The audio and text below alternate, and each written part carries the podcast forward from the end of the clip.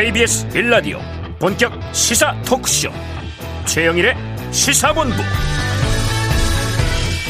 안녕하십니까 최영일의 시사본부 시작합니다. 어제 윤석열 당선인이 박근혜 전 대통령을 대구 사저에서 만났습니다.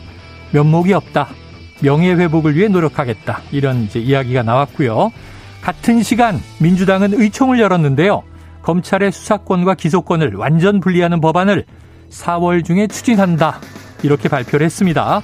검찰은 현명한 판단을 기대했지만 유감이다. 하는 반응을 냈죠.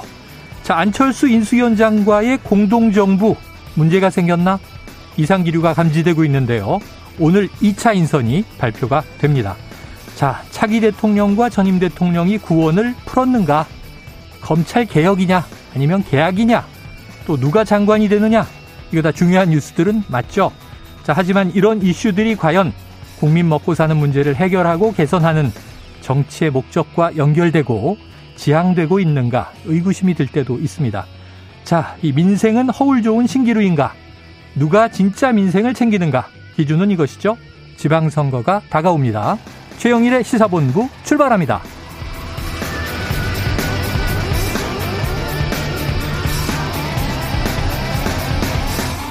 네, 1부에서는요, 오늘의 핵심 뉴스를 한입에 정리해드리는 한입 뉴스 기다리고 있고요. 2부 10분 인터뷰, 최근 정계 은퇴를 선언한 최재성 전 청와대 정무수석과 검수완박, 또 이 지선 공천에 대한 이야기를 나눠보려고 합니다. 이어서 진격의 보수, 사건 본부도 준비되어 있습니다. 아, 이번 주까지 청취율 조사 기간이네요. 여러분의 점심시간 함께하고 있는 최영일의 시사본부 잘 듣고 있다 답해 주시면 큰 힘이 되겠습니다. 한 입에 쏙 들어가는 뉴스와 찰떡궁합, 디저트송 신청 기다리고 있죠? 자, 오늘 뉴스에 어울리는 노래가 있으면 문자 샵 9730으로 자유롭게 보내주시기 바랍니다. 청취율 조사 기간이라 선정되신 분께는요, 커피 쿠폰을 두장 보내드립니다. 짧은 문자 50원, 긴 문자 100원입니다. 최영일의 시사본부 한입뉴스. 네, 매일 뉴스가 쏟아지는데요. 왜 이 시사본부가 딱 끝나는 오후 2시에 뭘 발표하는 게 많은지 예언해야 될 일이 참 많습니다. 그래서 두 분이 활약하고 있죠. 박정호 오마이뉴스 기자, 오창석 시사평론가 나오셨습니다. 어서 오세요. 안녕하십니까. 네, 이따 인선 다 알고 계시죠? 네, 여쭤보면 다 얘기해 주실 거죠. 알겠습니다. 자, 하지만 이제 어제 뉴스가 또 예, 심각한 게 많기 때문에 이거 먼저 보죠. 자, 이른바 검수완박 민주당이 당론으로 채택을 했는데 자, 박 기자님. 네. 4월 국회에서 처리가 될까요? 민주당에서 4월 국회 처리하겠다라고 어제 못을 박았어요. 네. 그 민주당 의원들이 여러 가지 사실은 감론을박도 어, 어제 의총 과정에서 있었지만 음. 대다수 의원들은 꼭 처리해야 된다 이런 얘기를 했고 결국 당론으로 채택이 됐기 때문에 뭐 투표하지 않고 거의 뭐 박수로 추인되는 과정이 있었거든요. 네네. 그러니까 총의가 모아졌다고 보고 민주당은 단일대하고 됐다라고 보면 말씀하신 것처럼 국회는 어떻게 넘을 것이냐. 음. 근데 기본적으로 우리가 볼 때 과반 의석을 네네. 그러니까 이 172석을 민주당이 가지고 있기 때문에 국회 법안 처리도 뭐 더 smooth하게 넘어갈 거다 이렇게 생각할 수가 있잖아요. 네네. 하지만 넘어야 될 산이 있습니다. 예. 법사위 그다음에 본회의 그게 두 가지 국회 관문이 있는데 네. 법사위 같은 경우는 양향자 의원이 네. 지금 들어오면서 무소속 어, 들어오면서 어떻게 안건 조정위가 민주당이 좀 원하는 쪽으로 갈 수 있는 상황이 만들어졌어요. 음. 국민이 비판하고 있고 거기는 뭐 통과할 가능성이 있는 상황인데 네.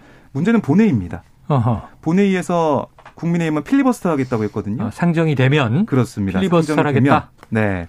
근데 또 상정을 박병석 국회의장이 어떻게 좀 할 것이냐 네, 그것도 네. 봐야 될 것 같고 상정된 다음에 필리버스터 할 텐데 180석의 의원들의 수를 모아야지 필리버스터를 중지시킬 수 있어요. 24시간 만에. 네네. 근데 지금 민주당 의석이 172석 그리고 여기다가 박병석 의원이 무소속이잖아요. 음. 그 박병석 국회의장 그 의석과 무소속 의원 합쳐도 109석이에요. 예. 180석이 안 됩니다. 왜냐하면 국민의힘과 정의당에서는 여기에 반대하고 필리버스터 연대도 할 수 있다 이런 얘기를 하고 있기 때문에 네네. 의석수가 안 되지만 이걸 민주당이 좀 어떻게 넘어갈 거냐. 결국에는 박병석 국회의장이 회기를 좀 짧게 짧게 잡아준다면 어. 이른바 살라미 전술로 한다면 네네. 회기가 바뀌면은 필리버스터도 다음 회기 때는 되죠? 무효가 되고 이제 올라가야 돼 안건이 네. 굉장히 투표를 해야 돼요. 음. 그렇게 갈 건지 아니면 4월 국회가 지금 5월 4일까지입니다. 네. 5월 4일까지 쭉 가고 다시 임시국회를 민주당이 소집을 해서 바로 또 통과를 시킬 건지 회계가 바뀌니까 음. 그렇게 할 건지 여러 가지 관문은 남아 있지만 현재까지 이 상황을 좀 놓고 보면 민주당이 원하는 대로 법안은 통과시킬 가능성이 있다. 네. 가능성이 크다라고 볼 수가 있겠습니다. 자, 윤호중 비대위원장은 5월 3일 어찌 보면 이제 이번 정부 마지막 국무회의에 음. 이거 처리되도록 하겠다라고 의지를 밝히기도 했는데 자, 어제 이제 오영환 대변인, 원내 대변인이 굉장히 뭐 결의해차게 음. 쭉 이야기를 했는데 한 가지 제가 궁금했던 건 이거예요. 이 20명이 토론을 했다고 해요. 3분의 1 정도는 좀 우려를 또 표하는 내부 입장도 있었다. 근데 언론 보다는 보도는 만장일치로 결정됐다. 음. 반대 의견도 꽤 있었을 텐데요.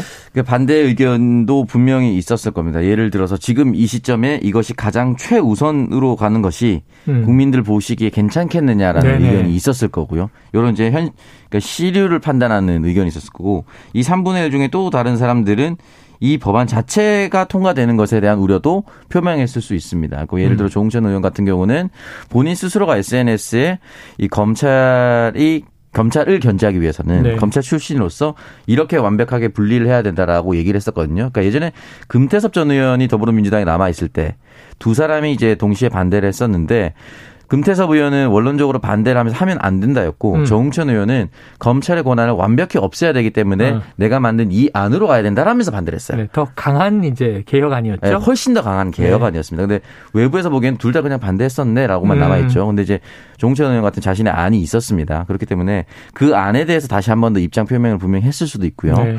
물론 그때도 마찬가지였지만 조홍천 의원은 본인의 의견을 충분히 피력하고 난 뒤에 당론 투표를 할 때는 또 찬성의 표를 던졌습니다. 그때도. 네.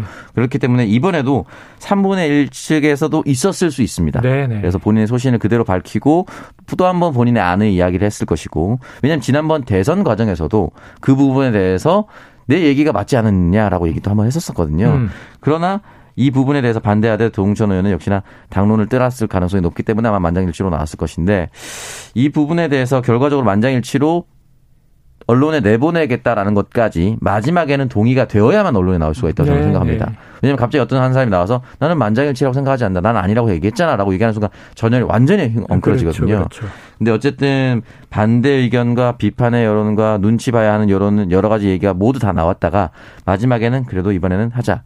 이번에 마지막 하자라는 것은 마지막 기회입니다. 네. 그러니까 민주당 입장에서는 정권이 바뀌는 순간 그냥 윤석열 대통령이 공포된 내용에 대해서도 대통령 거부권을 행사할 수도 있고 또 야당이 여당이 되는 순간 이 부분에 대해서는 민생이 최우선인데라고 음. 얘기하면 국민들 신뢰가 떨어질 것이고 또 5월에 취임하자마자 바로 6월 1일에 지방선거이기 때문에 민주당은 아직도 저 얘기하고 있었어.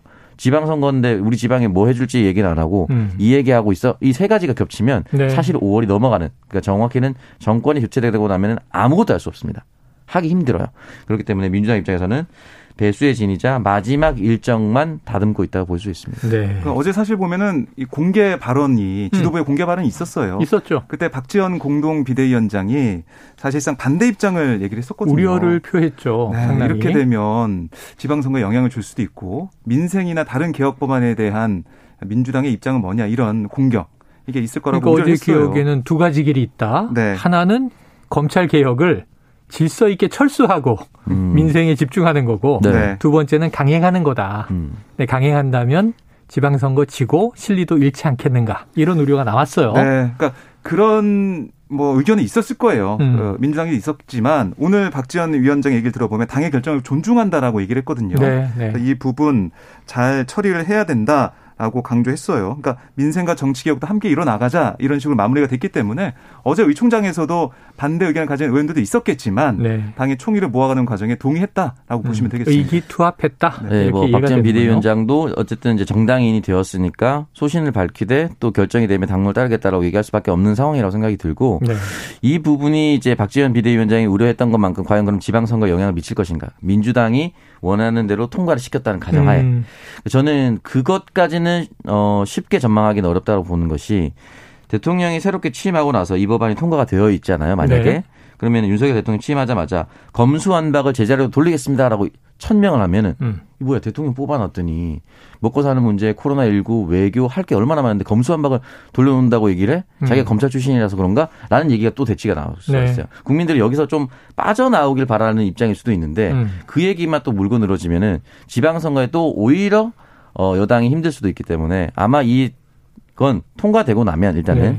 5월 중에는 빠르게 또 소멸될 수도 있습니다. 음. 그래서 아마 민주당이 거기까지 계산을 하고 5월 3일 공포를 목표로 어, 하고 있지 않나라고 조심스럽게 추측해 볼수 있습니다. 자, 어제 얘기를 들어보면 또 뭐 주목되는 게 많습니다. 대안이 뭐냐 이런 부분이었는데 음. 한국형 FBI 네. 이런 얘기도 나왔고 자치 경찰을 강화한다 이런 얘기도 네. 나왔고 네. 경찰 견제도 또 음. 강화하겠다. 그러니까 우리가 이제 흔히 미국 영화 보면 저 자치 경찰은 보안관이잖아요. 네. 지역 치안을 담당하고 근데 큰 사건이 벌어지면 이제 연방 경찰이 출동하잖아요. 네. FBI니까 관할 권을 넘겨라 뭐 이러고 이제 싸우기도 하고 그러는데 음. 자 이게 잘 되면 국민들이 좋아할 수도 있겠고 네. 문제는 이게 공수처가 지금 많은 실망을 음. 줬던 것처럼 음. 이 부실하면 국민들이 이게 뭐야 또 그럴 수도 있단 말이에요. 네. 근데 이게 되겠습니까? 빨리 잘? 그러니까 지금 보면은 법안 처리는 제가 볼 때는 될 것 같아요. 법안 처리는 된다. 아, 법안 처리는 되고, 근데 문제는 이제 청와대에서 만약에 문재인 대통령 어떤 결정을 하느냐, 이것도 이제 관건은 남아 있는 거죠. 음. 그러니까 김호수 검찰총장 입장에서는 대통령이 거부권을 행사해주길 아. 바란다. 이런 얘기도 하고 검찰이 있거든요. 그렇게 얘기를 했죠. 네, 그래서 이거는 검찰이 끝까지 여론전이라고 할까요? 이런 걸 펼칠 음. 걸로 보이고 당장 오늘 김호수 검찰총장도 여기에 네. 대해서 뭐 헌법을 정면 위반한 거다. 오. 어. 범죄자만 만세를 부를 거다. 이렇게 얘기하면서 강하게 비판했고 네. 오늘 또 오후에 기자 간담회를 한다고 해요. 네네. 거기서 검찰 입장 다시 설명할 걸로 예상이 되고요. 그 이후에 국회를 찾아올 것 같습니다. 음. 국회 와서 또 뭐 민주당 인사를 만난다거나 이런 걸 통해서 검찰의 입장, 우려를 전달할 그런 가능성이 크거든요. 네. 그러니까 이런 여러 가지 우려 그리고 뭐 학계나 법조계에서도 뭐 대한 변협이나 아니면 민변까지 음. 좀 반대하는 목소리를 내고 있었을 네네. 거거든요. 그래서 이런 우려들이 많이 나올 텐데 이런 여론의 부담 이걸 민주당이 어떻게 넘어설 거냐. 음. 아, 법안 처리는 의석으로 할 수 있대 여론전을 어떻게 좀 이겨낼 거냐. 이건 또 다른 문제로 보여집니다. 자 그러면은 오평론가님 검란이 일어납니까? 글쎄요, 일단 김호수 총장 같은 경우는 이 정도로 완강한 입장이기 때문에 네. 김호수 총장 정도는 이제 사표를 던질 수도 있지 않을까 만약에 통과가 된다고 하면은 네, 대통령이 총장직을 던질 수 있다. 네, 총장직을 충분히 던질 수 있을 거다. 지검장들도 직을 걸겠다 다 그랬잖아요. 직을 걸겠다고 했는데 걸기만 걸고 진짜 던지기는 쉽진 않을 거다라고 네. 생각이 좀 조심스럽게. 부장검사 한 명은 사표를 냈더군요. 네, 한 분, 한 사람 이제 냈죠. 이제 이복현 부장검사 같은 경우는 사표를 냈는데 사표를 내면서 사인을 줄 거였으면 저는 벌써 사표했다고 봅니다. 사표 음. 냈을 거라고 봅니다. 그래서 앞에서 총장이 사표를 내는 것으로 무마되는 상황이 될 수도 있고요. 왜냐하면 나머지 사람들의 이야기가 역시나 압박이거든요. 우리도 이걸 너무나도 반대한다라는 압박인데 이걸 그대로 이어질지는 조금 더 지켜봐야 될 거고 이 정도 규모로 전체적에 전체적으로 중책을 맡고 있는 검사들이 다 사퇴한 적이 있는가 따져보면 또 그렇진 네, 않아요. 네. 왜냐하면 보통 대규모 인사 사퇴는 인사가 인사 이동이 있고 난 이후에 였었죠. 이렇게 음. 어떤 특정한 법안의 사안 이후에 있었던 적은 없었습니다. 그렇기 때문에 이 부분은 조금 더 지켜봐야 될 텐데 문재인 대통령이 어떤 입장을 내놓을지 또 좀 더 지켜봐야 되지 않을까. 오히려 국회에서 한 일이기 때문에 청와대가 개입하는 것이 네. 옳지 않다라고 판단해서 입장을 표명하기 어려울 수도 있습니다. 네. 아, 예, 그렇기 때문에 아마 김호수 총장 같은 경우는 이 법안이 통과되면은 직을 걸 수 있는데 나머지 사람은 저는 좀 더 지켜봐야 한다고 봅니다. 자, 김호수 검찰총장 오늘 오후 3시에 검수 완박의 문제점을 설명하는 기자회견을 갖겠다. 이렇게 지금 예고가 돼 있으니까 오늘 오후 이제 검찰의 입장이 소상하게 나오겠죠. 자, 청취자 의견도요, 분분합니다. 지금 청취자 전형민님, 검수완박이 아닙니다. 수사기소 정상화입니다. 이런 또 의견을 주셨는가 하면 또 청취자 9412님은 국민은 먹고 살기 힘듭니다. 검찰 개혁이 뭔데요? 관심도 없어요. 또 이런 얘기를 이제 주시기도 했고 그래서 아까 여론전이라는 얘기를 하셨는데 네. 결국은 이게 검찰 개혁이라고 주장하는 민주당의 의견에 어느 정도 국민이 동조하느냐 음. 아니면 이게 헌법 위반이다 이렇게 또 이제 질타하는 또 검찰의 반발에 네. 국민들이 귀를 기울이느냐 중요한데 국민의힘 입장은 어때요? 그러니까 국민의힘은 대선 얘기를 계속 하고 있어요. 대선? 그러니까 대선에서 지기 전에, 음. 그러니까 대선이 있기 전에는 이렇게 6대 중대 범죄 검찰에 남겨뒀었는데 네. 그때랑 지금 달라진 조건이 대선 결과밖에 없지 않냐. 아, 패배하고 나니까 밀어붙인다. 정권 바뀌고 나니까 검찰의 수사를 막기 위해서 이렇게 검찰 수사권을 뺏어가는 거 아니냐 음. 이런 얘기를 계속 하고 있고요. 네. 권성동 원내대표도 오늘 오후 2시에 아, 국민의힘 법사위원들과도 간담회를 통해서 음. 어떤 의지를 또 밝힐 예정이고 이준석 대표도 아, 이 검수완박 이 얘기인데 이거는 결국 지민 완박이 될 거다. 지민 완박? 이건 네. 뭐예요? 지방선거에서 민주당 완전히 박산 날 거다. 그러니까 네. 이 국민의 여론에 역행하는 거다 이 음. 얘기를 음. 계속 주장하면서 비판하고 있습니다. 네. 자 일리가 있습니까 이준석 대표 이야기? 아 이준석 대표는 그렇게 되길 바라는 거죠 사실은 네, 네. 상대당이기 때문에. 음. 근데 이준석 대표도 지금 보이지 않는 불씨기를 계속 이어가는 게 지금 전장현 대표와 또 토론 이어가기로 했거든요. 네네 그렇죠 그렇죠. 근데 이준석 대표가 토론을 잘한다는 건 누구나 잘 알지 않습니까? 음. 근데 거기서 막 몰아붙이는 것이 과연 음. 국민들이 보시기에 네. 좋을까? 성 정치인의 토론은 이기는 것만이 결과로서 이기는 것이 아닙니다. 네네. 그 과정에서 어떤 품격을 보여주고 그걸 바라보는 국민들을 얼마나 설득할 것인가 이게 남아 있거든요. 네. 본인도 불씨를 이어가고 있는 것들이 있고 음. 또 지금 인사청문회 여러 가지 또 인사에 대한 이야기가 터져 나오고 있기 때문에 네네. 그거 하나로만 지민안박이 되지 않을 것이고 또 반대로 이 검찰 이것 때문에 그냥 쉽게 또 국민의힘 이기고 또 민주당이 그냥 가져오고 이런 게임은 없다고 봅니다. 아유 일단은 또 지금 이제 곧 집권 여당이 될 네. 예, 당의 당 대표가 장애인 단체 대표와 맞짱 토론을 한다는 것 음. 자체가 적절한가 하는 이제 또 물음표가 찍히기도 네. 해요. 네, 맞습니다. 어쩌다 여기까지 왔나는 생각이 또 들기도 해서 일단 음. 토론을 지켜보고 음. 거기에 대한 또 여론이 만들어지지 않겠는가 생각을 해봅니다. 자, 지금 점심시간인데요. 교통 상황을 먼저 알아보고 와서 이슈에 대한 분석을 이어가겠습니다. 12시 37분을 향해 가고 있습니다. 교통정보센터의 이현 리포터 나와주세요. 네, 오늘도 오전 정체가 상당했습니다. 그래도 지금은 많이 나아졌고요. 영동고속도로 인천 쪽입니다.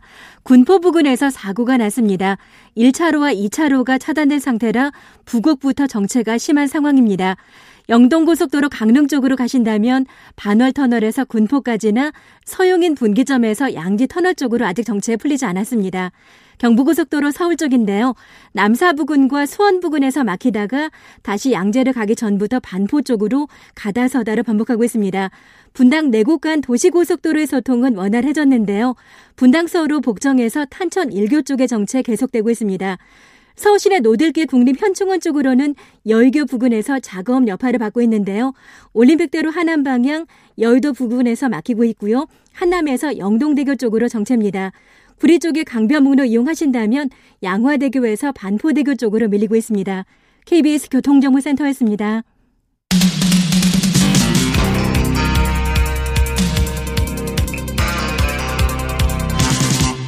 최영일의 시사본부. 네, 이번에는 이제 새 정부의 인선입니다. 1차 인선 발표는 지난 주말에 윤석열 당선인이 직접 8개 부처 장관 후보자를 이제 지명을 했고요. 그리고 오늘 원래 2차 인선 나머지 10개 부처가 예정돼 있었는데 네. 뭐 약간 이상 기류가 나온 게 어 공동정부 물 건너 가나 파열음 음. 나오나 이러면서 오늘 인선이 연기될 것이다 하는 보도도 일부 어제 있었는데 네. 합니까? 네, 오늘 2시에 예정돼 있고요. 네. 그대로 진행이 되는 상황입니다. 10개 이제 부처가 남아 있는데 네. 지금 두 자리는 벌써 이제 얘기가 나왔어요. 오전에 거의. 기정사실화가 됐습니다. 네. 아, 첫 통일부 장관의 권영세 인수위원회 부위원장, 음. 또 외교부 장관에는 박진 국민의힘 의원 내정됐는데 어떻게 보면은 외교 이 통일에 사선 현역 위원이 나란히 좀 이름을 올리게 된 상황이 됐어요. 네네. 네. 나머지 여덟 개 부처가 오늘 다 발표가 될지 아니면 이 중에 한두 개는 빠지고 발표할지 좀 봐야 될것 어. 같은데요. 네. 주요한 그런 인선이 오늘 좀 마무리되는 그런 상황이 되겠습니다. 그리고 비서실장도 관심이 좀 많이 모아졌었는데 어. 김대기 전 청와대 정책실장 내정됐다 네네. 이렇게 네. 보여지거든요.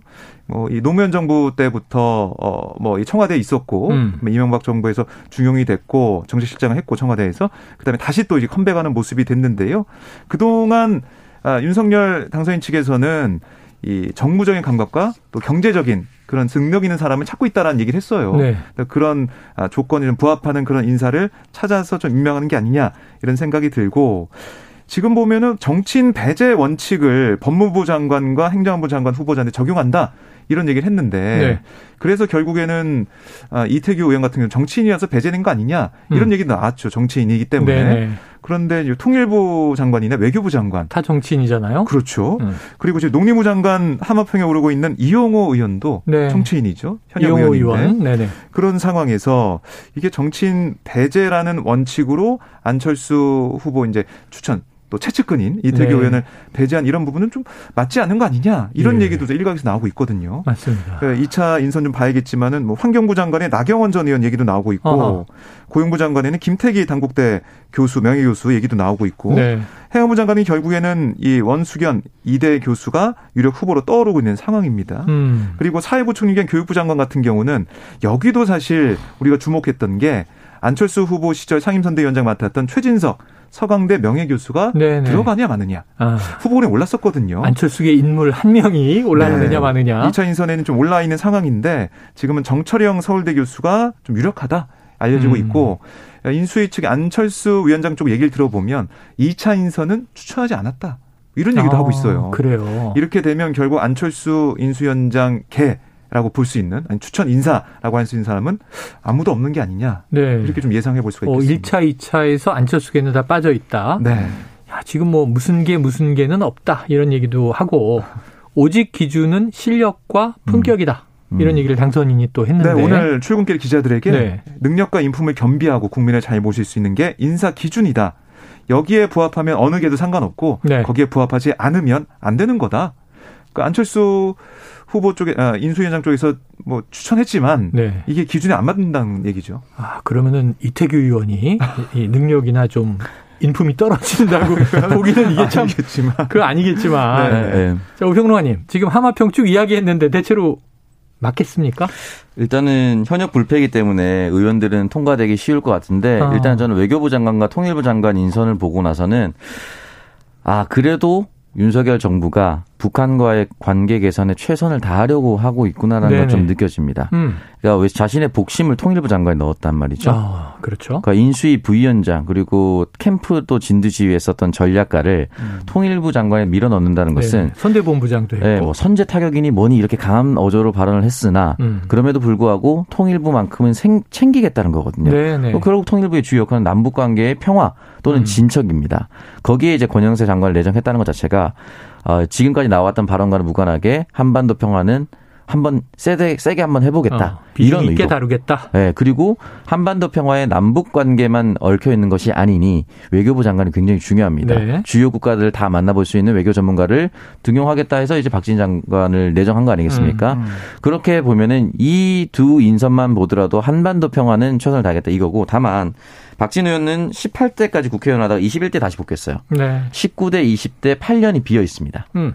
이 8년 야인 시간 동안 무엇을 했느냐가 네네. 아마 인사검증에 가장 큰 화두가 될 겁니다. 그래요. 정치인들이 보통 국회의원 하다 갑자기 8년 정도 이렇게 긴 시간 이탈을 하면 네네. 보통 사기업에 가거나 자기 개인 활동을 할 수밖에 없거든요. 음. 돈을 벌어야 되잖아요. 음. 그럼 이 8년의 공백을 어떻게 보냈는가? 이게 저는 가장 크게 음. 작용할 것 같고 농림부 장관 이용호 의원 같은 경우는 사실은 이제 호남 티오로 합류를 해서 호남 민심을 다독이기 위해서 열심히 노력했었던 그 공으로 받았기 때문에 저는 뭐 음. 이용호 의원은 어떤 장관에 당연히 하나는 갈 거라고 아. 생각했습니다. 그리고 나머지 사람들은 사실은 거의 다 일반 국민들이 봤을 때 처음 들어보는 사람들입니다. 음. 그렇기 때문에 여기서는 인사 검증을 조금 더 촘촘하게 할 수밖에 없는데 벌써 앞서 내정된 이제 보건복지부 장관 정호영 장관 같은 네네네. 경우 장관 후보자죠. 경북대 병원장으로 재직을 했었는데 네. 재직하던 시기에 학사 편입이라고 하죠. 네. 다른 네. 대학교를 졸업을 하고 음. 그 졸업한 증명서를 가지고 졸업 증서를 가지고 의대로 편입한 학사 편입을 네네. 경북대 병원 대 재학자 아 병대 병원장으로 재직하던 시기에 본인이 딸과 아들이 둘 다 의대에 편입됐습니다. 경북대 의대로. 네. 음. 그래서 이때 좀 특이하다. 그리고 이 제도 자체가 의학전문대학원 폐지로 2017년부터 2020년까지 4년 동안만 한 시행된 한시적 제도인데 네. 4년 동안 두 자녀가 모두 편입이 어. 됐고요. 네네. 1차 같은 경우는 이제 서류 전형인데 2차가 면접고사가 100점, 어. 구술고사가 200점이라서 어. 면접관의 점수 쓰는 거에 따라서 당락이 좌우되는 겁니다. 아, 정량화되지 않는 전혀 정량화되지 네네. 않는 겁니다. 면접과 구술 그러니까 결국은 앉아서 어떤 이야기를 나눴느냐로 판단을 했던 건데 네네. 여기에 그냥 그대로 들어갔기 때문에 이 과정에서 혹시나 다른 부분 없었는지에 대해서 음. 지금 한겨레가 단독 보도를 했거든요. 네. 그러니까 이 부분에 대해서 각각 다른 10.24 대 1, 아들은 5.76 대 1이었습니다. 어. 그러니까 이 경쟁률을 면접에서 어떻게 통과했느냐 이야. 이 부분이 아마 주요 검증 무대가 될것 네. 같습니다. 네. 대학 병원장으로 재직하던 시기에 아들과 딸 모두 다 어, 의대로 편입을 했다. 자, 과연 이것은 이제 공정했던 것인가? 절차상의 문제는 없는 것인가? 이게 이제 인사청문회 쟁점이 되겠네요. 왜냐하면 음. 그동안은 좀 칼럼에 논란이 되는 이야기들은 네. 질문을 받고 뭐 상처받으신 분이 계시다면 사과드린다. 이건 네. 사과로 뭐 넘어갈 수도 있겠는데 네. 이 사안은 조금 엄중해 보이네요. 그러니까 이제 그 제가 어제도 말씀드렸다시피 아주 큰 사안보다 탁탁 가슴에 내리꽂는 것들이 더 오래 가거든요. 그렇죠. 근데 정호영 음. 장관 내정자는 그걸 사과했음에도 불구하고 또 다른 것들이 칼럼이 또 쏟아졌어요. 네. 그 와중에 또 이게 터졌기 때문에 음. 국민들 입장에서는 뭐가 계속 더 커지는 느낌이에요. 음. 그렇기 때문에 아마 여기에서는 더 준비를 잘 해야겠죠. 네. 자, 지금 뭐 또 이제 국방부 장관 후보자는 관사 재테크가 이제 좀 논란이 됐는데 음. 이거 안철수 인수위원장이 한마디 했네요. 예, 그러니까 이종섭 후보자를 직접적으로 겨냥한 거는 아니겠지만 네네. 이 페이스북에 어떤 글을 올렸냐면 아, 최근 보도된 고위공직자들의 관사 운영 현황을 보면 투명과 검수와는 거리가 멀다. 음. 공직자 관사의 실태를 철저히 살피고 관사를 포함한 이 불효불급한 의전, 철폐하도록 만들어 가겠다라고 했어요.